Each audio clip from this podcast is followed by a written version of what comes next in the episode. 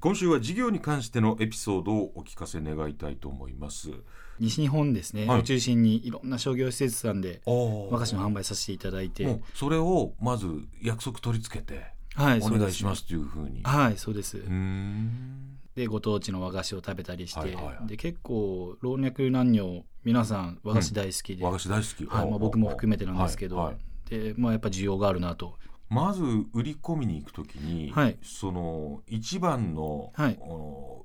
う売りの商品っていうのは何になるんですか。輸入商品はうちはいちご大福です、ね、いちご大福か。はいなるほど。そうですまとあみたらし団子と、あ、みたらし団子、そっちも来ますか。はいそうですその2つで他との違いは何ですか。いちご大福、世の中もう数千ね。いちご大福ある最と思いますけど近やりだしたんですけど、あうのん串に刺さったいちご大福串っていうのをほやってましして、はい。でそれが結構今あいいのです商ね店街食べ歩きでほうほうほうはいそうだ。インバウンドの人たちがそうです食べ食歩べきやすいように、はいそうで手すが汚れないように。そうです、まあ、うちは特にみたらしをそのはい。が好きで僕がうんうん。やってるんですけど、みたらしのタレ一つでも全然はあー甘いのとちょっと辛みいそうですははいいはいはいで違うんでだか